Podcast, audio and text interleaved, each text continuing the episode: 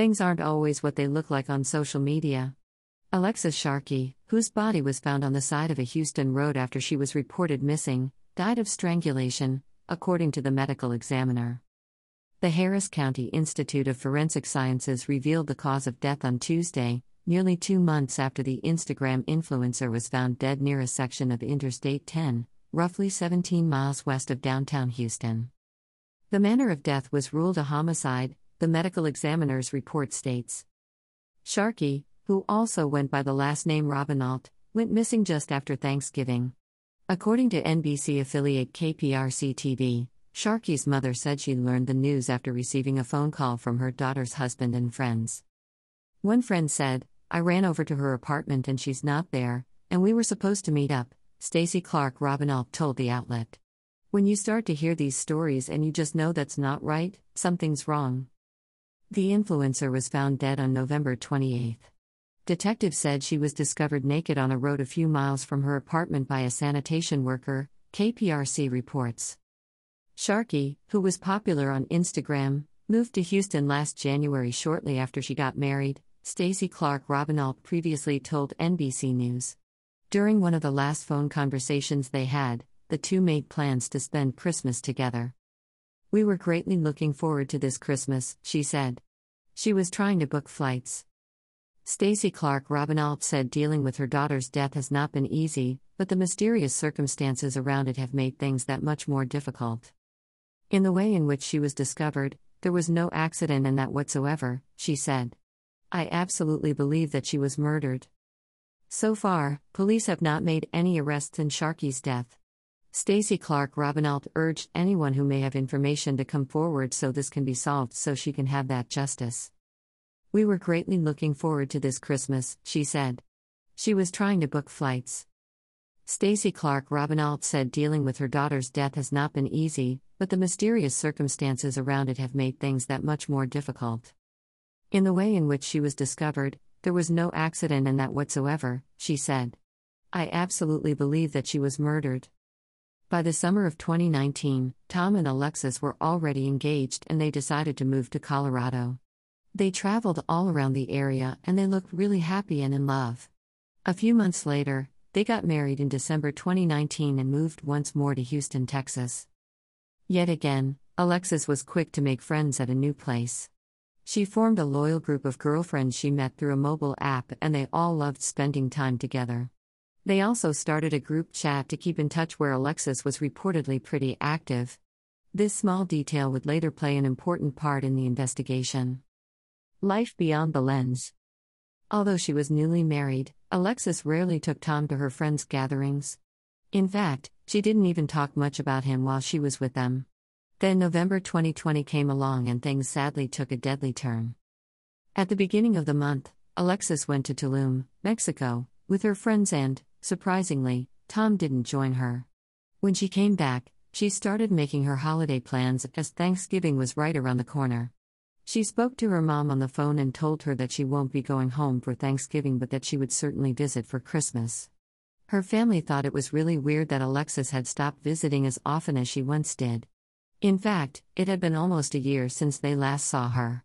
Nevertheless, they were excited to see her in December. Little did they know that would never happen. Thanksgiving 2020. A few days before she was murdered, on Thanksgiving morning, November 26, Alexis briefly texted with her mom. They wished each other happy Thanksgiving and nothing seemed out of the ordinary. However, instead of spending the holiday with her husband Tom, Alexis actually went over to her friend Tanya's house to celebrate with her girlfriends. She stayed there until around 12 a.m. when a friend picked her up and to go to a bar where they stayed until about 3 a.m. Alexis then texted Tanya that she would come back to her place to grab her things, but since Tanya was already asleep, she didn't respond. Either way, Alexis went back to her friend's house to get her car and allegedly went home. The next day, November 27th, was Black Friday, which meant it would be a busy day for Alexis and Monat.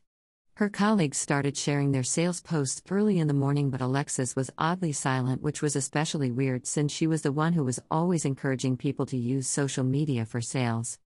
At around 5:30 p.m., there was a text message in the group chat sent from Alexis's phone. She wanted to go out in the evening and was asking about her friends' plans. Because it was Thanksgiving weekend, however, the girls were already busy, so they made plans to meet the next day for a girls' night. Those brief group chat messages were the last time anyone heard from Alexis. She didn't post anything on social media the entire time. Where did Alexis go? A few hours later, around 11 p.m., Tom texted one of Alexis' friend's boyfriend, John, to ask if he had heard from Alexis. Not wasting precious time texting, John immediately called Tom. That's when Tom told him that Alexis was missing and that the two of them had gotten into a fight before she stormed out their house barefoot and he hadn't seen her since. She had climbed over the fence and there was a black car that had picked her up. That phone call lasted 45 minutes, during which time Tom told John everything that allegedly happened before Alexis left their home. Fun fact Tom would later change his story several times throughout the investigation. At some point, he told police that Alexis was wearing sweats and running shoes when she left the house. In one version, he said she left her phone behind, and in another, he said she took it with her and he used an app to track her down. He had followed her around in a black car until he eventually lost signal. Hmm. The whole time that they spoke on the phone, John felt like something was off. From disappearance to murder. After failing to find her, Tom said he pulled into a gas station to clear his head, calm down, and plan his next move. He reportedly stayed there for two hours before he started calling people asking about Alexis. The next day, her friends started texting in the group chat to make plans for their girls' night. Everyone was active except for Alexis, and that got her friends worried. When they saw that she hadn't been posting anything on social media, they were alarmed, but it wasn't until Alexis didn't show up for their movie date that they realized something was wrong. It wasn't like her to skip out on plans. They ended up calling Alexis's mother, who already knew her daughter was missing as she had been on the phone with Tom. Her friends eventually filed a missing persons report and started posting on social media hoping to find Alexis. Sadly, at the same time as her friends and family were looking for Alexis, her naked body had already been found dead by Houston city workers, dumped by the side of a service road just a few miles from her home. When Tom was brought in to identify the body, her family still had hope Alexis was alive because her phone was still on. Unfortunately, Tom confirmed the body belonged to his wife, Alexis Sharkey. Alexis was dead, there were no signs of struggle on her body, and there was no apparent cause of death. At this time, it wasn't clear how she died, and it wouldn't be until January 2021, two months after her death, that the medical examiner would conclude she died by strangulation. Did the husband do it? Shortly after news of her death started circling around, details of her relationship with Tom came to light. One of Alexis's friends came forward saying that things weren't going well in that marriage. Alexis had allegedly told her that her marriage was failing and she was afraid for her life. According to that friend, Alexis seemed petrified. It soon became clear that Alexis was planning to divorce Tom and that the couple had even split their bank accounts shortly before she went missing. The divorce papers were allegedly drawn up and ready to be signed as well. But that's not all. There was another man in the picture. On her trip to Tulum at the beginning of November, Alexis met this guy named Sebastian. He was a Houston based DJ, and the two really hit it off. Her friends gave mixed statements as to whether Alexis and Seb hooked up or not during that trip, but they all agreed there was definitely something going on between them. In fact, it was Sebastian who picked Alexis up after the Thanksgiving dinner with her friends and took her to a bar until 3 a.m. Were they already dating or just hanging out? No one knows. An ongoing investigation. After the coroner's office confirmed Alexis had been strangled, investigators began looking more into Tom and his past, trying to find clues as to whether he did it or not. In the only interview he gave to the press, Tom said that Alexis wasn't who everyone else thought she was. To others, she was happy and carefree, but with him, she was stressed and worried, and he often had to comfort and bring her back up. He also said he told her not to drive intoxicated when talking about the night he last saw her. He denied that they had gotten into a fight that night.